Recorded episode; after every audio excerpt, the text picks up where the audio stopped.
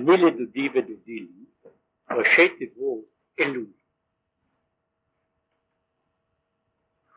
והעניין, כי באלול מתחיל בחינת אני לדודי. זאת אומרת, אני לדודי ודודי לי הוא בעצם לא רק אלול, אלא כל, ה, כל פרשת הימים הנוראים היא כולה אני לדודי ודודי לי. אלא שהפרשה הזו, הפרשה הזו היא, אה, היא כל כולה, היא מתחלקת, בעצם יש בה שתי תנועות, אחת היא אני לדודי והשנייה היא דודי לי, אני לדודי אה, הוא בחודש אלול ודודי לי הוא הלאה בעניין, כי באלול מתחיל בחינת אני לדודי, דהיינו בחינת עיקרותא דלתתא בחודש אלול יש אני לדודי, ההתעוררות של מטה, לאמור התנועה של האדם כלפי הקדוש ברוך הוא. זה שייך וזה עניינו של חודש אלול. עד ראש השנה ויום הכיפורים, שהם בחינת המשכת אלוקותו יתברך למטה בבחינת התגלות. ואז מתחיל החלק האחר, החלק השני של אותה משוואה העניין הזה של ודודי לי, כן זו, זו התגובה, וכמו שכתוב, שמאלו תחת לראשי וימינו תחבקני, שמראש השנה עד יום הכיפורים הוא בחינת שמאלו, בחינת יראה, לפי שאז הוא זמן התגלות מלכותו יתברך. ולכן בימים הללו שהם שמאלות תחת לראשי, בימים הללו קוראים לו המלך, כי מלכותך מלכות כל עולמים, ושם יש התגלות המלכות האלוקית, שיש בה מצד אחד גם בחינת האימה, היראה, קבלת עול מלכות שמיים וכל זה, אבל בכל אופן, וזו הדגשה, יש התגלות של מעלה. כלומר יש נתינה שבאה מלמעלה, אמנם שמאלו, אבל שמאלו, בבחינה של חודש אלול, שהיא בחינה של אני לדודי, אני הוא זה שפועל, אני הוא זה שהולך, שמתקרב, שפועל בכל מה שצריך. לעומת זאת, החלק השני הוא דודי לי בהתגלות שלו, שהיא מתחילה קודם שמאלו תחת לראשי, ואחר כך מימינו תחבקי, משמאלו תחת לראשי מתחיל בראש השנה, וכמובן קשור בעניין הזה של ראשי, ראשי וראש, ראש השנה, שמאלו תחת לראשי. עכשיו ימינו תחבקני הוא בחינה של מה שבא אחרי יום הכיפורים, שהוא בחינה של התגלות החסד עד לבחינת הסוכה שהיא אה, מקדים את המאוחר, הוא גם נוגע בזה, שהוא מדבר על זה, מדוע הסוכה היא בחינת וימינו תחבקני, מעבר לעניין שחג הסוכות הוא זמן של התגלות החסד, התגלות האהבה, בחינת של זמן שמחתנו, הסוכה בעצמה בנויה בבחינה של וימינו תחבקני, משום שאנחנו אומרים שבסוכה יש, מחובת הסוכה הוא שיש לה שלוש דפנות, שתיים, שתיים כהלכתן ואחת אפילו טפח, כך שזה יוצא שזה בסך הכל זה תבנית של חיבוק, זאת אומרת זה שתי, שני החלקים של היד וה, והטפח שמחזיק אותו, וזה מבחינה זו אני נכנס לתוך הסוכה, אני נכנס כביכול לתוך החיבוק האלוקי, זהו וימינו תחבקני, כן שמאלו תחת לראשי בראש השנה עד יום הכיפורים וימינו תחבקני לאחר מכן עכשיו הוא אומר, אם כן, מה יש בבחינה של אה, ראש השנה?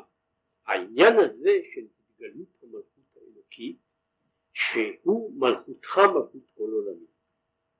כל עולמי פירושו שאפילו בעולמות הנעלמים תיפול עליהם אימת המלך ופחדו. ומזה נמשך גם למעלה. על כללות נשמות ישראל, לקבל עול מלכות שמיים עליהם, תהי יראתו עליהם כל השנה מכוח זה של אה, היראה שבאה מלמעלה. אומר משום שמלכותך מלכות כל עולמים.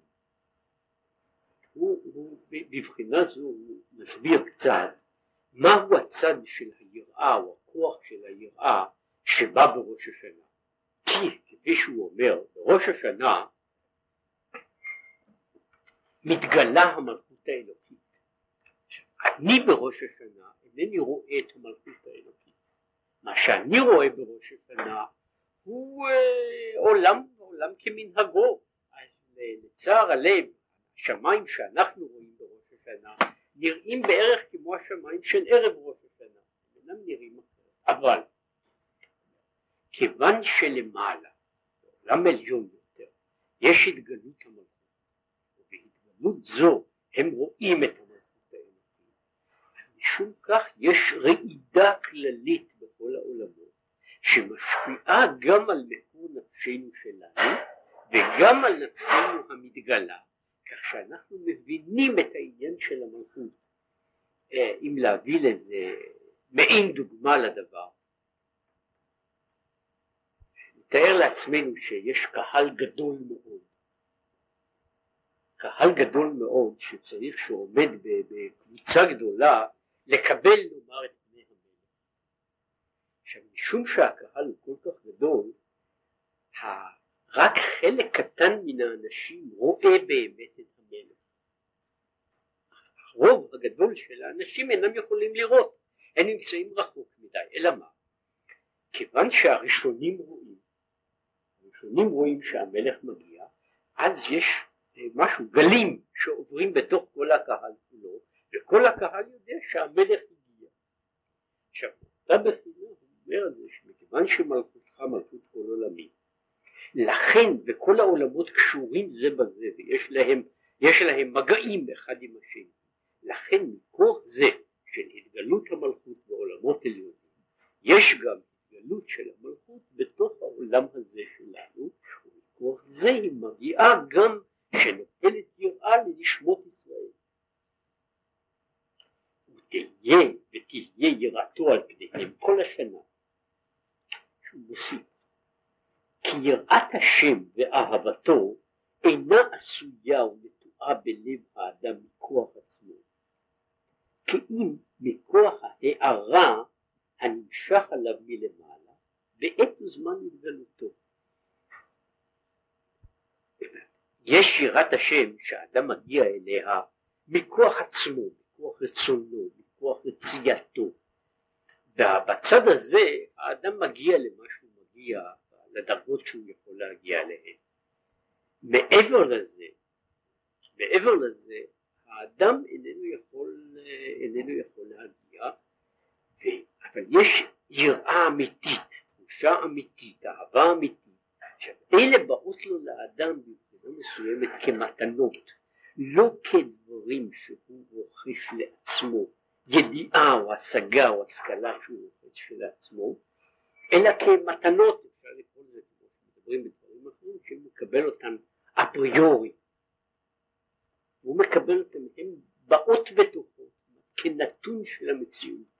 עכשיו העניין של הנתינה הזו בא בראש השנה וכמובן הלאה בהמשך לזה אז באה מתנת היראה והאהבה.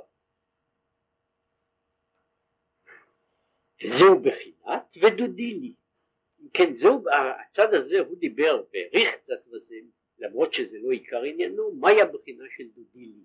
בחינת ההתגלות האלוקית שבאה מלמעלה למטה. רק שצריך תחילה לעורר את האהבה ויראה על ידי התערותא דלתתא שהיא באלול. כדי להגיע לאהבה ויראה אני צריך לעורר את האהבה ויראה בחודש, בחודש אלול בהתערותא דלתתא, אף על פי שהתערותא דלתתא איננה מגיעה לאותן המדרגות שמגיעה, אפשר להגיע בהתערותא דלעילא. בכל אופן, צריך את ההכנה הזו כדי שאני אוכל להיות כלי לקבל את ההשפעה העליונה. כי הדבר הזה בכללו הוא נכון בהרבה מאוד דרגות, בכל דרגה של השפעה ונתינה הוא נכון, בגשמיות כמו ברוחניות.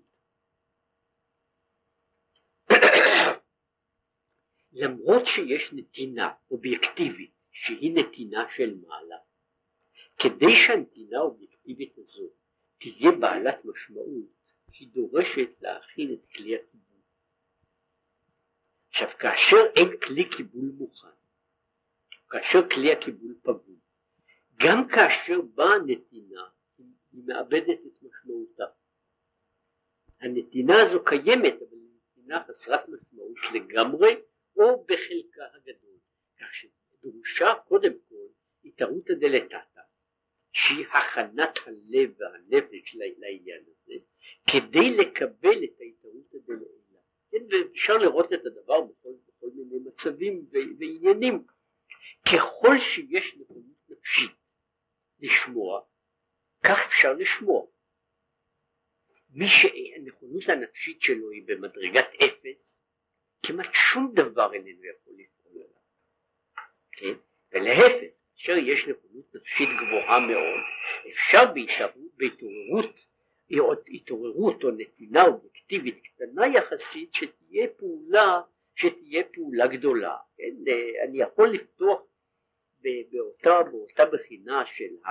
שדיברו על הנס של פח השמן, לא של המקדש, של האסוך השמן של, של, של הנביא, של אליהו ושל אלישע,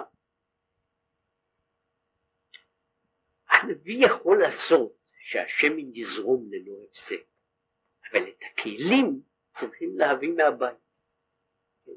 אם אין לי כלים, השמן הזה איננו נשפך סתם, אלא הוא מגיע לתוך כלי, כי כיוון שהוא נס ולא אה, תעלול מכני, לכן ההשפעה נעשית לפי, ה, לפי הקבלה, וכאשר אין מקבל, אין גם נותן. ולכן העניין הזה של ההתערותא דלתתא היא בעצם שהאדם מכין את עצמו ליראה, האדם מכין את עצמו לאהבה, האדם מכין את עצמו למעמד הר סיני, האדם מכין את עצמו אה, לשמוע דברים.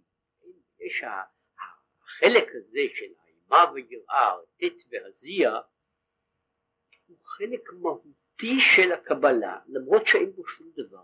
זה נכון שהוא בכל, בכל המדרגות של יחסי משפיע ומקבל בגשמיות כמו ברוחניות, הם תלויים אחד בשני בגבול הזה.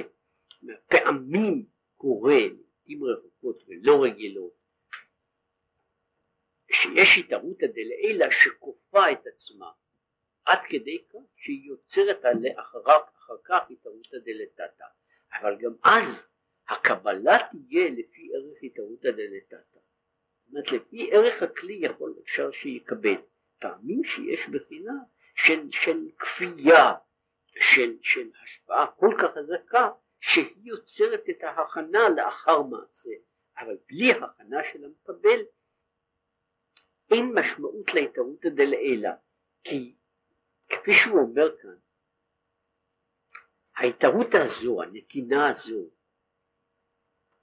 אי אפשר שתהיה נתינה של אמת בלי שיהיה מקבל. וכאשר אין מקבל, אז אין נתינה, יש רק חצי מעשה. עכשיו כדי שתהיה, שתוכל להיות נתינה צריך שיהיה מישהו שיהיה בבחינת כלי לקבלה, וזו ההתערותא דלת.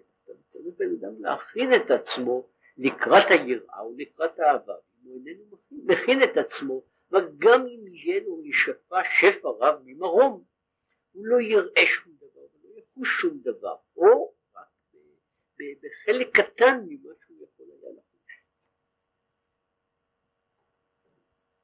והנה נודע שבאלול הוא זמן התגלות י"ג מידות הרחמים. חודש אלול הוא הזמן שבו מתגלות 13 מידות הרחמים. אם כך, כך אומרים בכל מיני מקומות, אם כך הוא, להבין יהיה כי למה הם ימות החול ואינם יום טוב, כמו שבתות וימים טובים, שבהם התגלות אלוקות, בחינת הערת אלוקות ובפרט בעת זמן י"ג מידות, שהם הערות העליונות מאוד, והם מתגלים בעצם ההתגלות של י"ג מידות, היא שייכת בעיקר ליום הכיפורים. אז עכשיו ביום הכיפורים, כשיש התגלות י"ג מידות, אז עושים את זה יום צום היום, היום הגדול, היום הנורא, יום צום הרבה, יום שלא אוכלים ולא שותים ויושבים כל הזמן, יושבים כל הזמן ומתפללים. עכשיו, חודש של, שלכאורה היה צריך להיות בכל הדברים, בכל הדברים הללו, הוא בכל זאת, בכל זאת הוא אומר, בוודאי יש הפרש גדול בין יום הכיפורים ובין אלול.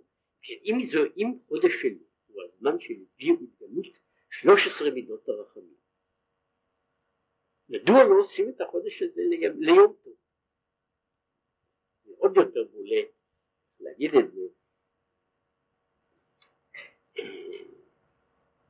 מנהג האשכנזים הוא הרי להתחיל את הסליחות שבוע לפני ראש השנה, בערך, פחות או יותר, כמו שיתחילו אה, יתחילו השנה, יתחיל שבוע מאצ'ו לפני ראש השנה. זה הרבה יותר בולט, שאז רוב חודש אלול אה, יש בו משהו, איזה שהם סימנים של ייחוד, אבל סימנים מאוד קלושים אה, על הדרך, ה... עכשיו זה נהוג בכל ישראל, אומרים לדוד השם מורי ואישי, תוקעים בשופר בבוקר, אבל חודש אלול איננו נראה, איננו נראה חודש אחר. מנהג הספרדים ושאר העדות שאומרים, שאומרים סליחות מראש חודש אלול, אז לפחות יש, יש הרגשה ואז אומרים באמת י"ג מידות, כן, בתוך, בתוך הימים הללו. אז יש איזה ייחוד לחודש אלול. הייחוד של חודש אלול הוא עוד יותר קטן. ואם כן, חודש אלול הוא ימים שהם ימי חול, עושים בהם כל מנהגי חול, הם ימים כמו שאר הימים, למרות שהם התגלו הנה יובן, פי משל, למלך שקודם בואו לעיר יוצאים אנשי העיר לקראתו ומקבלים פניו בשדה. ואז כשהמלך בשדה רשאים כל מי שרוצה לצאת להגביל פניו. והוא מקבל את כולם בסבר פנים יפות ומראה פנים סופפות לכולם ובלכתו העירה הרי הם הולכים אחריו. אחר כך בבואו להיכל מלכותו. אז כל המצב הזה משתנה בבת אחת כיצד? אין נכנסים כי ברשות. ואף גם זו המובחרים שבעם ביחידי סגולה אם כן יוצא שמצד אחד המלך מלך בהיכלו הוא דבר שרק מי יכול להיכנס אל המלך אומרת אל המלך אי אפשר להיכנס מתי לראות אותו מי שרוצה ואיך שהוא רוצה אלא רק צריך, צריך לבקש רשות. וגם אחרי קבל בקשת הרשות לא לכל אחד מרשים אלא דורשים לצורך זה אנשים מיוחדים שהם מרואי פני המלך יותר תכופות אפילו פעם אחת. כשהמלך בשדה כל אחד מסתכל וכל אחד אומר שלום והמלך מגיב. עכשיו יוצא שיש לכאורה המלך הוא אותו מלך יש הבדל בין ההתגלות של מלך בשדה ומלך ביום. מלך בהיכל. כשהמלך נמצא בהיכל הוא מופיע באופן אחר. נמצא בשדה הוא מופיע באופן אחר. בשדה אפשר לראות אותו. וכך העניין הדרך לשם. בחודש אלול יוצאים להקביל אור פניו יתברך בשדה. עכשיו חודש אלול זה סוג של פגישה של מלך בשדה שאז פוגשים את הקדוש ברוך הוא בשדה. לאמור אה, זו פגישה איך לקרוא לזה? פגישה לא פורמלית. הפגישה היא לא פורמלית ואף על פי שהמלך הוא אותו מלך אבל הפגישה היא ממין אחר. הפגישה היא ממין אחר ויש הפגישה הזו בסופו של דבר למרות שהמלך הוא אותו מלך אבל הפגישה איננה אותה פגישה אין לי שם למשל אחד הדברים שמופיע בעניין הזה של המלך בהיכל והמלך בשדה כשהמלך בשדה כל אחד יכול לבוא ולראות אותו. אבל זה כולם באים לראות. המלך אז כאילו גלוי חשוף לעיני כולם. אבל מהצד האחר החשיפה הזו איננה קובעת גם יחסים של שיחה. אומר המלך אני מדבר אני צועק יחי המלך והמלך מחייך לכולם כאחד. כשיש פגישה פגישה עם המלך את זה אני עושה בהיכל הפגישה בהיכל היא פגישה ממין אחר היא פגישה יותר קרובה יותר אינטימית אבל בפגישה הזו אני יכול לבקש דבר באופן הרבה יותר ספציפי כדי להגיע אליה אני צריך לעשות הכנות. מבחינה מסוימת בחודש אלול הוא אומר ככה, ההתגלות של חודש אלול היא כאילו, היא בדיפוזיה, ולכן הימים הללו הם ימי חול, הם נותנים, כל אחד יכול, נותנים לו את, האפשרות לרוץ אחרי המלך, כן? לבוא אל המלך ולרוץ אחריו ולדבר איתו, כל זה עכשיו פתוח, אבל אם העניין הזה של, ה, של הגילוי שהוא אותו גילוי של מחילת העוונות וכפרת החטאים של יום הכיפורים, שהוא אז מתייחס לאדם המסוים הזה, הוא איננו נמצא בחודש שני, מפני שכאן יש רק המלך, המלך בשדה, וצריך לזכור שהמלך בשדה הוא לפי זה לא רק המלך בגילוי, אלא גם המלך באופן אחר, פחות מחייב של התגלותו, פחות מחייב, פחות מחייב. וגם פחות נותן. עכשיו יש, לכן הוא אומר שאותה ראייה אני יכול לעשות ראיון עם המלך בהיכלו. אני יכול לעשות ראיון עם המלך, אני יכול לראות את המלך בשדה. המלך שאני רואה הוא אותו מלך, והראייה שאני רואה אותה היא ראייה, אבל הפגישה היא לא אותה פגישה. עכשיו הפגישה הוא אומר שבחודש אלול היא פגישה ממין אחר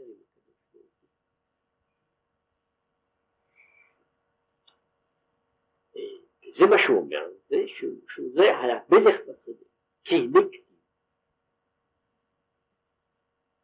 יאר השם פניו אליך, שהוא עניין הערת י"ג מידות, שיהיה פנים בפנים, דהיינו, שיאיר גילוי פנימיות רצונו יתברך למקור נשמות ישראל,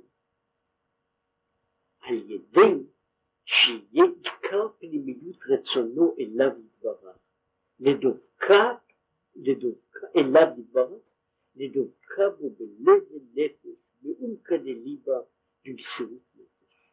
לא מתבהר במקום אחר.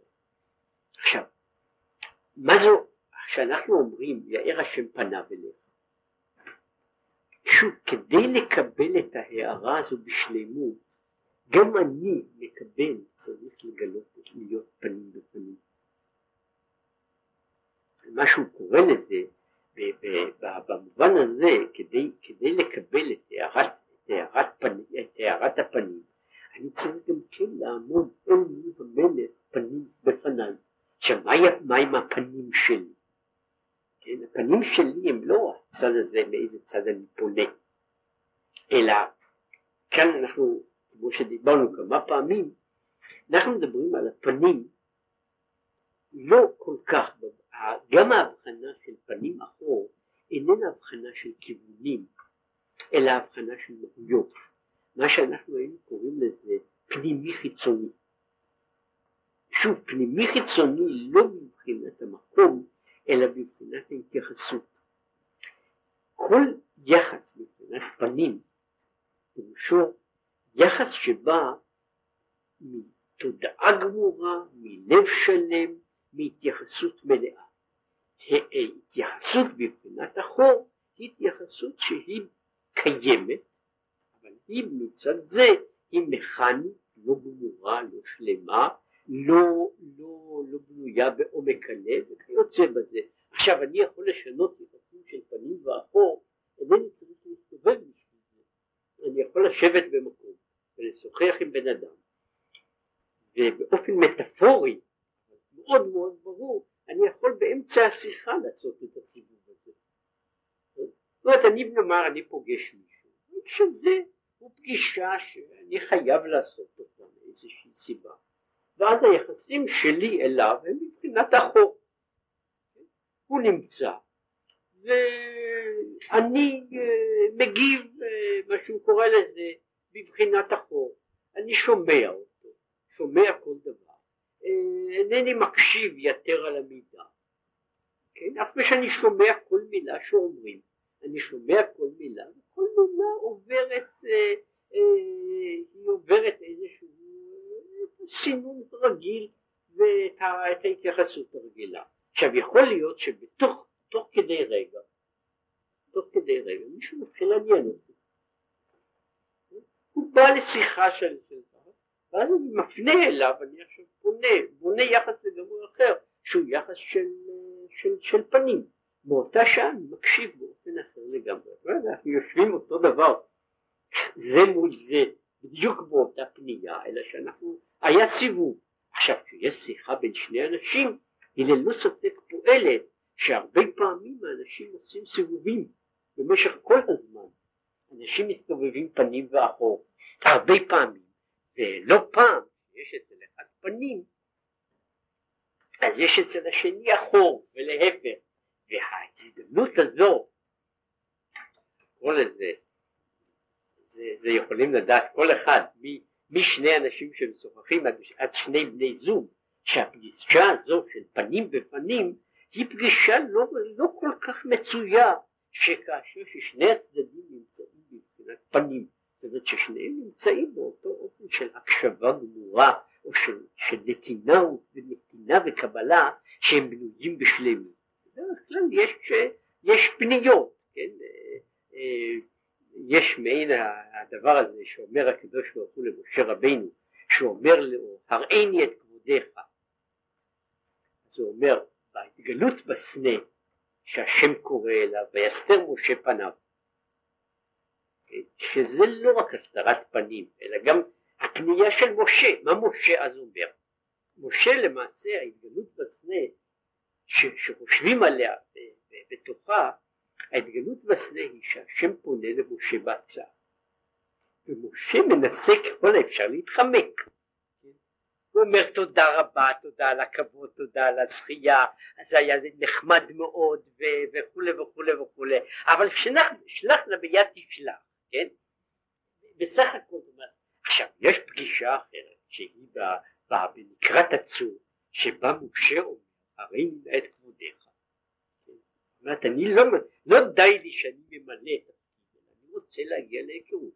ואז אני אומר, אומר, שאמר לו הקדוש ברוך הוא למשה, שאני רציתי, אתה לא רצית, כשאתה רוצה, אני איני רוצה, כן, ולכן, אז הוא אומר, אז הוא מראה לו, אז הוא הראה לו, אומר, וראית את החורן, פניי לא יראו.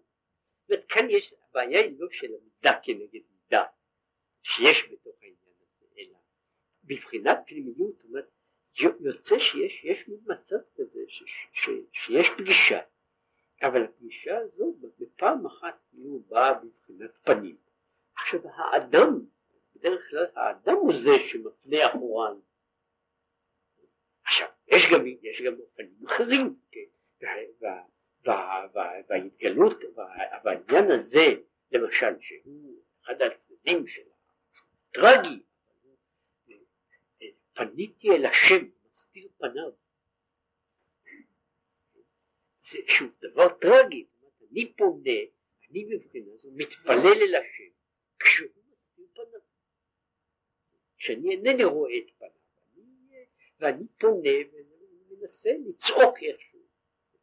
בכל אופן, כדי שתהיה התגלות, האדם צריך לבוא שיהיה גילוי פנים בפנים. עכשיו כדי שיהיה גילוי פנימיות רצונו. ועל ידי שיהיה פנימיות רצונו של האדם אליו יתברך לדבקה בו בלב ונפש מעומקא דליבה במסירות נפש. כדי שאני אעשה יש יש הצהרה שהיא נכונה לגבי כל מיני דברים. בן אדם אומר אני רוצה.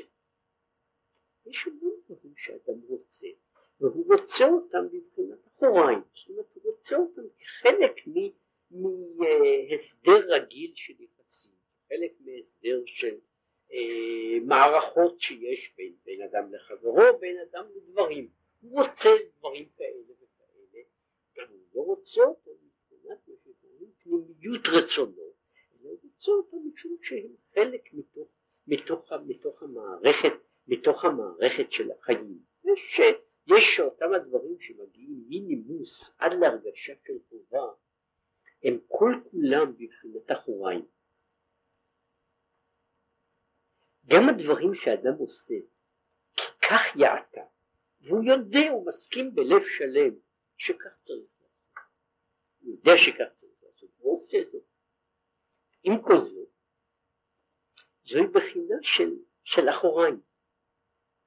כי בבחינת הפנימיות, בבחינת הפנימיות, הוא בעצם, זה כאילו באופן אחד, הייתי אומר כך, יכול בן אדם, לא רק שהוא קם להתפלל כל יום, אלא קם להתפלל ומתפלל כוותיקים כל יום. הוא קופץ מהמיטה הנוחה שלו ורץ להתפלל. אף על פי כן, כל זה הוא יכול להיות עדיין בבחינת אחוריים. אז למה הוא רץ? הוא רץ מפני שהוא יודע שכך זה חשוב. אילו היו נותנים לו איזשהו היתר לעשות מה שליבו חפץ, אז הוא נשאר במיטה. זאת אומרת, זה שהוא עושה את הדברים מפני שהוא צריך לעשות אותם, מפני שהוא יודע שראוי לעשות אותם, אבל לא מפני שהוא רוצה לעשות אותם בעצמו. ולא כן, שקורה שמישהו קם בבוקר ו, ו, ו, ורץ לעשות דבר שבאמת מתחשק לו לעשות. לפעמים רואים את זה על ילדים, ילדים ולא לא כל הילדים שווים בזה, לפעמים רואים את זה על ילדים, הם קמים כל בוקר, הוא קם והולך לבית הספר, עכשיו הוא קם והולך לבית הספר והוא קם ורץ. עכשיו יש גם ימים שבהם הוא קם ורץ לטיול. עכשיו אף על פי שבשני מקרים הוא קם ורץ, יש הבדל בין הקימה ובין הריצה שהוא ההבדל הזה של מה שאפשר לקרוא לו של פנים ואחור. וההבדל הזה של פנים ואחור הוא הבדל לא של מה אני עושה, אלא איך אני מתייחס, מה, מה פנימיות הרצון שיש, ב, שיש בנקודה מסוימת. עכשיו בן אדם יכול לעשות את כל הדברים כולם. כן? ולא סתם לעשות אותם, אלא לעשות אותם בהידור. ועדיין לא יהיה מה שקורא לזה בפנימיות רצונו, ודבקה בו בלב ונפש, בעומקא דליבה במסירות נפש. הכל ישנו, אבל אה, אני עושה את זה מפני שכך צריך לעשות. עכשיו יש מערכות גדולות של יחסים, שאנשים עושים את כל מה שהם צריכים לעשות, למעלה מזה, מפני שהם יודעים שכך צריך. וההערה זו היא נמשכת מבחינת אל, שהוא ראשית כל הי"ג מידות. כן? אחרי שאומרים פעמיים השם השם, ומקורן כללותן. וכמו שכתוב, אל ההוויה ויער לנו, שהוא בחינת אור אינסוף עצמו. כמו שכתוב, כי הוויה אלוקיך אש אוכלם. טוב, כמו למשל זיו ואור האש היוצא מן האש עצמו, שבכללתו אין בו שום התחלקות בינו לזיו ואור הנמשך ממנו. כך כבר יכול הארת פנים המאיר לכללות ישראל ומבחינת אל שהוא בחינת אור אינסוף לאורכו עצמו ממש וזו הבחינה הזו של, שהוא מאיר לנו בבחינת הארת הפנים הראשונית שהוא אש אוכלם והוא והאש הזו רק מתפשטת הלאה יותר והלאה יותר. וזוהי הארת הפנים שהוא קורא לזה הערה של הי"ג מידות היא בצד אחד מה שהוא קורא לזה הארה של העצמות, לא אור מאור, דבר מדבר, אלא, אלא אותו דבר בעצמות הוא כאילו מתרחב, מתפשט, הולך הלאה יותר, שהדימוי, הדימוי שהוא לוקח של אש אוכלה, הוא שיש דברים שהם אה, ממוקדים מאוד ממוקדים מאוד, יכול להיות גם מקור של אור, מקור של חום, מקור אחר, שהוא מאוד ממוקד, והוא נמצא בתוך, בתוך הנקודה שלו, וממילא יש הבדל בינו לבין מה שיוצא ממנו. כאשר מדובר על אש אוכלה, דווקא אש אוכלה, אש אוכלה היא אש שכל הזמן מתפשטת, וכשהוא מדבר על השם אלוקיך, אש אוכלה הוא, האש הזו הולכת ומתרחבת. בצד מסוים זה שהיא לא, אם אני לא נתפס בה, זה מפני שכנראה אני עשוי מחומר כל כך רטוב ולח ולא, ולא סימפטי, מין אסבסט כזה, שהאש האוכלה לא תופסת אותי. אבל לולי זה, לולי זה האש האוכלה הייתה צריכה, הייתה צריכה לאכול, היא אוכלת כל דבר והיא נאחזת בתוך הדברים. הוא אומר שיש הערה שהולכת ונמשכת מבחינת הפנימיות. ולכן נקרא ישראל, מלשון שר של אל. והיוד של ישראל מורה על התמדת הפעולה, כמו, כמו שהוא אומר שיש במפרשים, על ככה יעשה איוב. אה, זה יותר מפעם אחת, הוא מדבר על זה הרבה פעמים, על, ה, על היוד, על צורת, אבל זה נכון בדקדוק, למרות שלא מלמדים את זה בבתי הספר, אולי בצדק, זה פשוט שהזמנים הדקדוקיים בעברית הם שונים מאלה שיש בשפות אחרות. הם הרבה פחות מוגדרים בזמן. זאת אומרת, הזמנים הדקדוקיים בשפות אחרות הם מאוד מדויקים לגבי מערכות של זמנים, ולכן יש להם גם ניואנסים וצורות בכל שפה ושפה, יש צורות ש, שקובעות את, את הזמן המדויק שבו כל דבר קורה. לעומת זאת, בעברית הזמנים הם הרבה יותר נזילים, הם עוברים, עוברים בקלות יותר מזמן לזמן. עכשיו ברור שהצורה הזו שאנחנו קוראים לה צורת עתיד היא כוללת בתוכה הרבה פעמים את מה שאפשר לקרוא לו הווה מתמשך. שהוא מביא, לכן הוא מביא את הדוגמה של ככה יעשה איוב כל הימים, שכוונתו בעצם הווה ממושך. ככה היה איוב נוהג לעשות כל הימים, וזה נכון לגבי הרבה מאוד מקומות שבהם, שבהם מופיעה הצורה הזו, שהצורה בעצם איננה צורה של עתיד, אלא היא צורה של, של דבר ש, שהולך ונמשך ונמשך הלאה.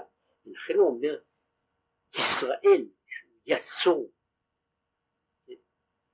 אז פירושו, היוד הזו איננה נבואה לעתיד, אלא היא עניין של פעולה מתמשכת. הוא זה שהוא תמיד נמצא, הדבר הזה נמצא, פירושו שבבחינת כן, הוא שר ומושל בקרבו. ישראל הוא זה שבבחינת בחינת האלוקי היא השר שלו. הוא מדבר פה על שריתה במובן הזה של אתה נעשית זה שאלוקים שורה, שורה בו ולכן הוא יכול, הוא נקרא מושל ביראת אלוקים. והיינו, שיש בכל נפש מישראל ניצוץ אלוקות ממש, המחיין נפשו האלוקית, ומושך בטבעו למעלה, לאור באור החיים, למסור אליו, אליו למסור נפשו אליו יתברך. והוא למעלה מן החוכמה ודעת שבנפשו. זאת בכל אדם יש, הוא קורא לזה על המתנה הזו של אלוקים שבאדם, הניצוץ האלוקי שבאדם, זאת אומרת ככה, הניצוץ האלוקי שבנשמת ישראל הוא הדבר שמושך אותם כלפי מעלה. הוא הדבר הזה שגורם למשל שבן אדם ימסור את נפשו על קדושת השם. שהוא למעלה מבחינת החוכמה והדעת וההצגה שלו. כי על ידי החוכמה והדעת לא היה משיג בחינה זו לבטל ולהפקיר את עצמו מכל וכל בשבילו יתברך. זאת אומרת, כל כמה שיש לבן אדם חוכמה והתקדה, מסירות נפש, וזה קשור למקומות להרבה דברים אחרים, מסירות נפש בכל מקום היא למעלה מן הדעת, בכל מקום שהיא מופיעה, משום שהדעת, השכל כמו שאנחנו מבינים אותו, תמיד נקשר ונגמר באני. זה לא רק שאני חושב מכאן שאני קיים, אלא אני קיים, וכל המציאות קיימת מתוך כך. וכל מציאות שבאה היא מתחילה מן האני. זה לא רק uh, פילוסופיה קרטזיאנית, אלא כל מציאות הגיונית היא מתחילה באמת מן האני. אני כאן. אני כאן. וכל הדברים מתייחסים לאני. זה מה שקוראים חשיבה רציונלית. ולכן חשיבה רציונלית לעולם איננה יוצאת מגדר האני. היא תמיד הולכת וחוזרת לאני. עכשיו, אם יש מסירות נפש, היא באה למעלה מגדר החוכמה והדעת. וזהו, בנים אתם להוויה אלוקיכם. כי ברא קרא דאבוה, בין רגל של אביו. כלומר, שנכלל ברצונו של אביו בלי שום טעם ודעת, כמו בחינת רגל שבטל לגבי ראש, ואין לו רצון שלו כלל. כשהוא אומר בנים, הוא מתייחס לעניין הזה של בנים אתם לשם, וברא קרא דאבוה, הנקודה של הרגל היא שהרגל לא צריכה לעשות דיונים בתוך עצמה אם היא רוצה או לא רוצה לעשות איזשהו דבר. כן, אם היה צריך בן אדם לעשות פרלמנט, כן, ולהגיע להצבעה שכל אחד מהאיברים יסכים לעשות מה שאומרים לו לעשות, אז מן הסתם אנשים היו מתים הרבה זמן, אה, הרבה זמן לפני שהם היו מגיעים לגיל שלוש, כן, מפני שאי אפשר להגיע לכל כך הרבה הסכמות. לכן הוא אומר, הבחינה של בנים אתם לשם היא בונה על קשר מהות, וכמו שהזכרתי כמה פעמים,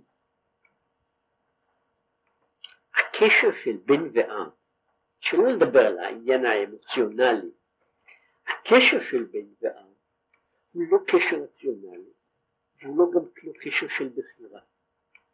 הקשר של התלמיד והרב הוא קשר רציונלי, במהותו, וממילא הוא גם קשר של בחירה. הוא יכול, הוא מתחיל, הוא יכול להיגמר, הוא יכול להיפסק. הקשר של הבן והאב הוא קשר לגמרי אחר, הוא לא תלוי בבן, לא שואלים את הבן. וכמה שהוא, בין שהוא רוצה ובין שאיננו רוצה, הוא נשאר פשוט. אגב, נכון, וזה נפקא מינה גם לגבי זה, שזהו גם הקשר של האב אל הבן. זה, זה חלק מהתביעה שלנו לקדוש ברוך הוא, כן? הצד הזה של בנים אתם לשם, אנחנו כרגיל, מעבר לראש השנה או ימים מיוחדים, אנחנו בדרך כלל מזכירים אותו כתביעה אלינו. בתור בנים אנחנו צריכים לעשות דברים כאלה וכאלה. עכשיו מפעם לפעם בשעת מדחק אנחנו באים לקדוש ברוך הוא ואומרים לו שהקשר הזה הוא דו-צדדי. כשם שה, שהבן קשור אל אב בקשר לא רציונלי, ככה אב קשור לבן בקשר לא רציונלי. זאת אומרת, הקשר הזה הוא שוב לא קשר של, של בחירה. מאז כשיש בן, זה הבן, כן, אני לא יכול להתעלם. אני יכול לזרוק אותו לשאול תחתיות, אבל הוא עדיין נשאר בן. כן, אני יכול להתעלם ממנו, להשכיח אותו, לשכוח אותו, הוא עדיין נשאר בן, אין לי, כשם שהבן לא יכול למחוק ולהכחיש ולהגיד שאין לו אב, למעשה האב לא יכול להתעלם מן הבן. הוא לא יכול להתעלם ממנו למרות שכמו שאנחנו רואים בדרך הטבע וזה לפעמים גם הקדוש ברוך הוא נוהג כשמישהו יבוא יום אחד ויגיד שאין לו אב הוא לא יכול לקבל את זה זה חוסר אפשרות ביולוגית. כשבן אדם אומר שאין אלוקים ממעל אז אני אומר לו שזה בלתי אפשרי. עכשיו האב יותר קל לו להגיד שאין לו בנים יותר קל לו זה לא הכרח כיוון שיש לו בן הבן הזה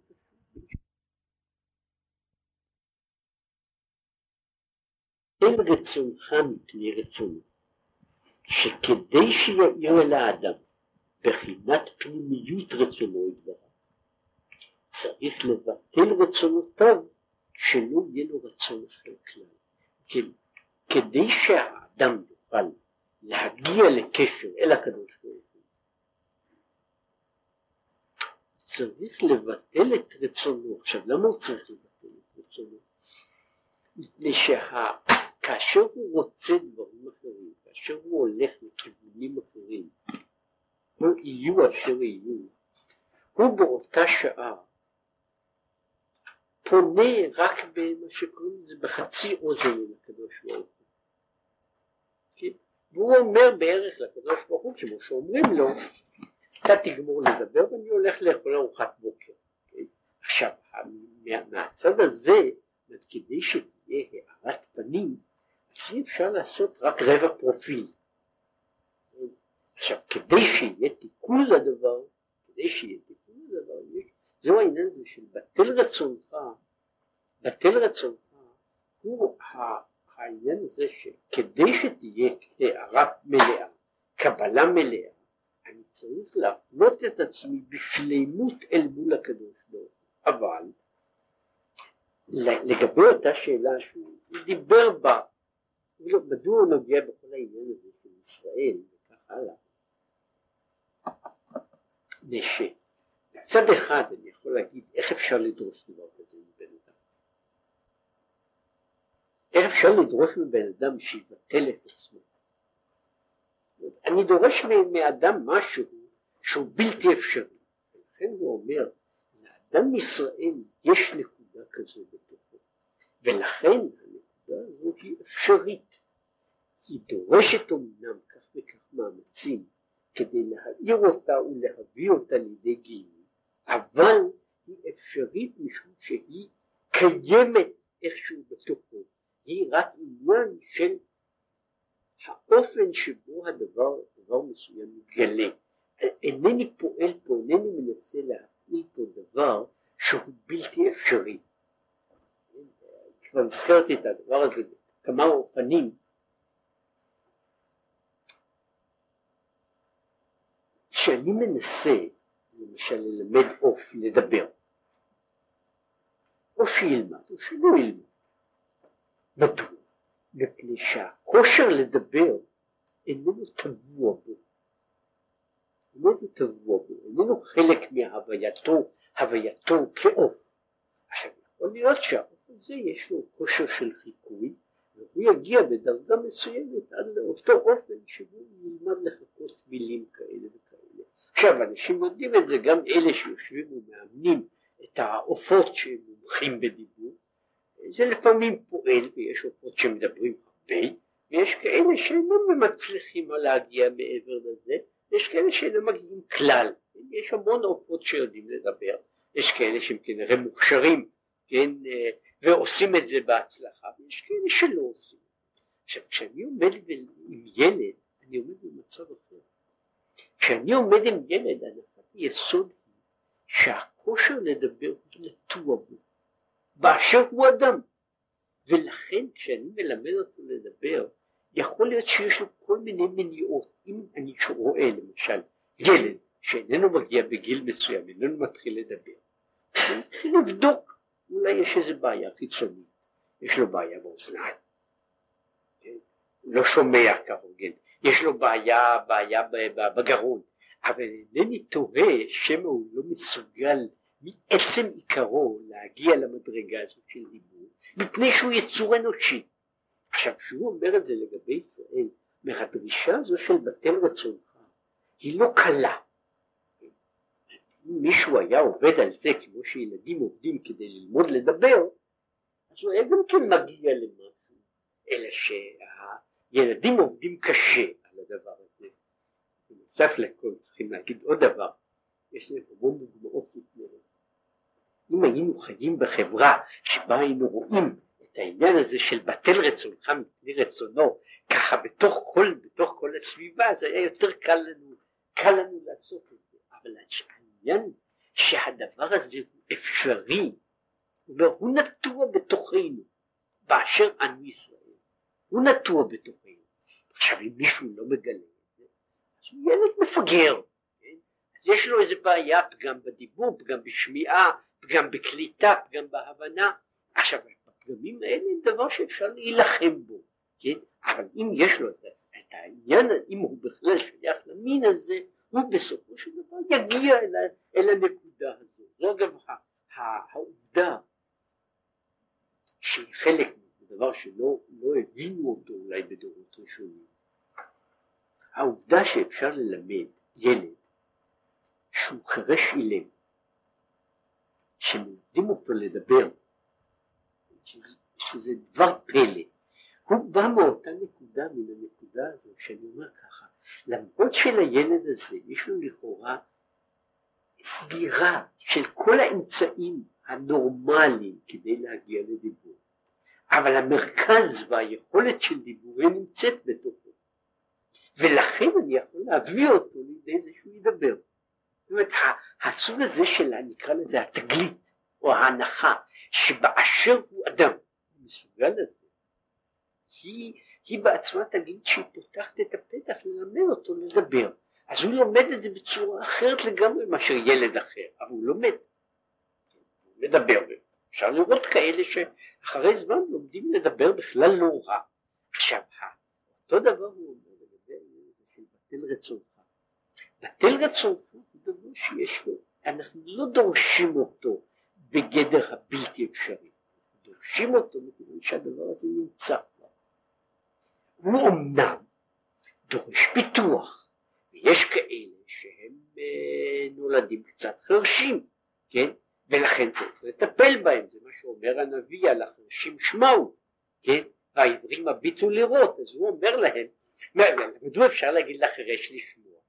באשר הוא לא לגמרי חירש, כן? באשר הוא מסוגל, בתוך עצמו הוא מסוגל לשמוע, אז אני יכול להגיד לו, יכול להיות שעכשיו קשה לך, צריך לעשות איזה אמצעים מיוחדים, וזה למעשה כל מה שהוא מדבר על התערותא דלתתא, כל העניין שאפשר, אפשר להגיע למדרגה הזאת. רק נתחיל פה את, ה, את העניין הזה. עכשיו, דיברנו עד עכשיו על, ה, על האדם, עכשיו אנחנו מדברים על השדה. והנה, יש באדם בחינת עיר מושב, יש בחינת שדה ומדבר. זאת אומרת, ההבחנה הזו של העיר והשדה היא הבחנה לא רק בתוך המציאות החיצונה, אלא גם דבר שישנו במציאות הפנימית. מהי מדבר? מהו מדבר? שדה. מדבר, שיותר גרוע, היא, היא ארץ לא זרועה, שהם המעשים והדיבורים והמחשבות אשר לא להשם המה. אז יש, יש מדבר, כן? שהמדבר הוא, אה, יכול שיצמחו בו דברים, אבל זה לא דברים שהם דברים של יישוב. מה שיש בו הם דברים של מדבר. עכשיו, מה זאת אומרת? אין צריך לומר אם פגם במחשבה דיבור ומעשה. יש, כשהוא אומר הדברים שהלא לשם המה, זה אומר יש חלוקה, יש דברים שלא לשם המה, שהם עבירות, זאת אומרת שלא לשם המה, זה בערך כמו שבן אדם היה מדבר על, על, על שבן אדם, מישהו הולך למקום של שממה, לאיזה, לאיזה גידולי פרא, עכשיו יש גידולי פרא משני סוגים, יש גידולי פרא שהם עושים שים, בן אדם יכול ללכת, הוא לא צריך ללכת לזה כל כך רחוק, יכול להיכנס לתוך שדה של סרפדים. עכשיו, יש גם, נוסף לכל הסרפדים, הקוצים, הברקנים, וכל מיני מזיקים אחרים, יש גם דברים אלה, אפילו גם ענייני היתר, שרק, ענייני היתר, שהם עניינים שאינם צריכים לעבודת השם. ודברים בטלים. עכשיו הוא אומר, יש דברים אסורים, יש דברים שהם אה, דברים שאינם אסורים, אבל הם דברים בטלים, כן? דברים בטלים. יש ענייני היתר שאינם צריכים לעבודת השם, ושהוא מחלק פה חלוקה שלו לגבי הדברים האלה שלא לשם המה, היא בעצם יכול להיות שבן אדם יכול לרתום להשם כל מיני דברים, אז כולנו שייכים לשם. יכול להיות ש, שתחום גדול של דברים הם לא לשם המה, הם מבחינה זו ניטרלים לגמרי, או דברים בטלים. אז הוא אומר שהם שום דבר. זאת אומרת, הוא מדבר על זה, דברים בטלים, יש דברים, יש לשון הרע, רכילות וכיוצא בזה, הם לא דברים בטלים, הם דברים אסורים. אבל יש דברים שהם דברים של מה בכך, מה שקוראים שיחה אנושית רגילה, כן? שיחה אנושית רגילה שהיא לא מעלה ולא מורידה, זה מה שקוראים דברים בטלים, הם לא שייכים לשום דבר, לא, הם לא, לא מביאים לא למעלה ולא למטה, הם לא, הם לא שייכים, מי השיחה הזו ששני אנשים שואלים אחד את השני מה שלומך, ושניהם לא רוצים לדעת את התשובה, אז זהו דברים בטלים ממש, כשאני שואל את מישהו מה שלומך, אני מתעניין בשלומו, אז זה חלק ממצווה שהיא מצוות גמילות חסדים, ממש מצווה, מצווה שאדם אחד ידע מה עושה חברו וישאל לשלומו. ואפילו כשהוא לא יכול לעזור, זה שהוא יודע שפלוני נאמר מרגיש לא טוב, שאכפת לו, בעצם העניין הזה שאכפת לי שמישהו יגיד לי שהוא מרגיש טוב, ברוך השם, ואני שמח בליבי, זה חלק מהמצווה הזו של גמילות חסדים ואהבת הבריות, וכל זה זה בוודאי שייך, זה לא אבל יש דברים שהם דברים בטלים, זו שיחה רגילה בין בני אדם, היא שיחה ששני הצדדים בעצם לא מעוניינים לא לשמוע את השני, אלא זה חלק ממתכונת, יש שיחות כאלה שמתנהלות, שמתנהלות שלוש שעות, שאנשים משוחחים אחד עם השני, וזה דברים בטלים ממש ולגמרי, בלי שום משמעות, ובלי שום איסור. הרי לן אורחא דמלכא נשתי במילי דהדיוטה. עכשיו המלך אין דרכו להתעסק בדברים של הדיוטות. עכשיו כל הדברים האלה, הדברים הבטלים, עניינים ששייכים רק לאדם ולאדם בעצמו, זה עסקים של, של האדם. עכשיו המלך אין דרכו להתעסק בזה. וזהו מה שאומר שם, ארץ אשר לא ישב אדם שם. פירוש אדם כמו שכתוב, ועל דמות הכיסא דמות כמראה אדם. עכשיו לא ישב אדם שם, כי ועשו לי מקדש ושכנתי בתוכם כתיב. אם כן,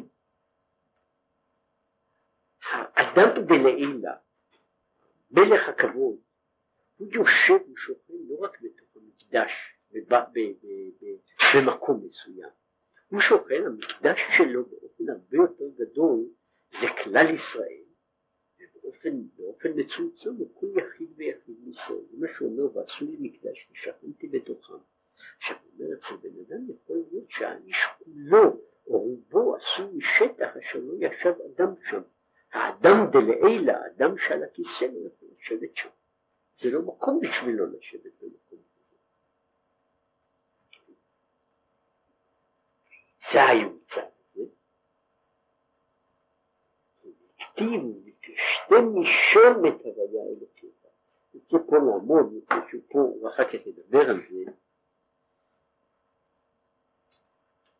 הוא מדבר, הוא רק אומר, ארץ אשר לא ישב אדם שם. ולעומת זאת, וביקשתם משם את הוויה אלוקיך. הבחינה הכללית של כאן ושם, כאן זה המקום שנמצא ליד הקדוש ברוך הוא. שם הוא המקום הרחוק. והמקום הרחוק לא, לא חשוב באיזה מרחק הוא רחוק, מפני שהקדוש ברוך הוא לא ישב אדם שם. עכשיו הפתרון לזה, וזה מה שהוא מדבר הלאה על העניין של המלך בשדה, הוא ביקשתם משם, מן הנקודה הזו של שם, מהארץ אשר לא ישב אדם שם? מהשם לעומת הפה, מההוא לעומת זה, כן, מבחינה של הרחוק, ומשם צריך לחפש את הקדוש ברוך הוא. עכשיו הוא אומר, זה אחר כך מתקשר, אני רק מקדים קצת את המאוחר, מפני שהוא לא גומר את, ה, את כל הפרטים של, ה, של הדבר, הבחינה הזו של המלך בשדה, שהמלך יום אחד כאילו עובר בשדה. אין דרכו של המלך לשבת בשדה. המלך יושב בהיכל. לפעמים קורה שהמלך נמצא בשדה. עכשיו מה זה נותן לי זה, לי את האפשרות למצוא את המלך בשדה. וכל מה שהוא מדבר על זה הוא ביקשתם משם. כשאני מגיע לבחינה הזאת, דווקא בשם, ארץ אשר לא ישב אדם שם. לא שכן באיש, לא ישב אדם שם. בתוך המקום הזה שם אני צריך להתחיל לחפש את השם.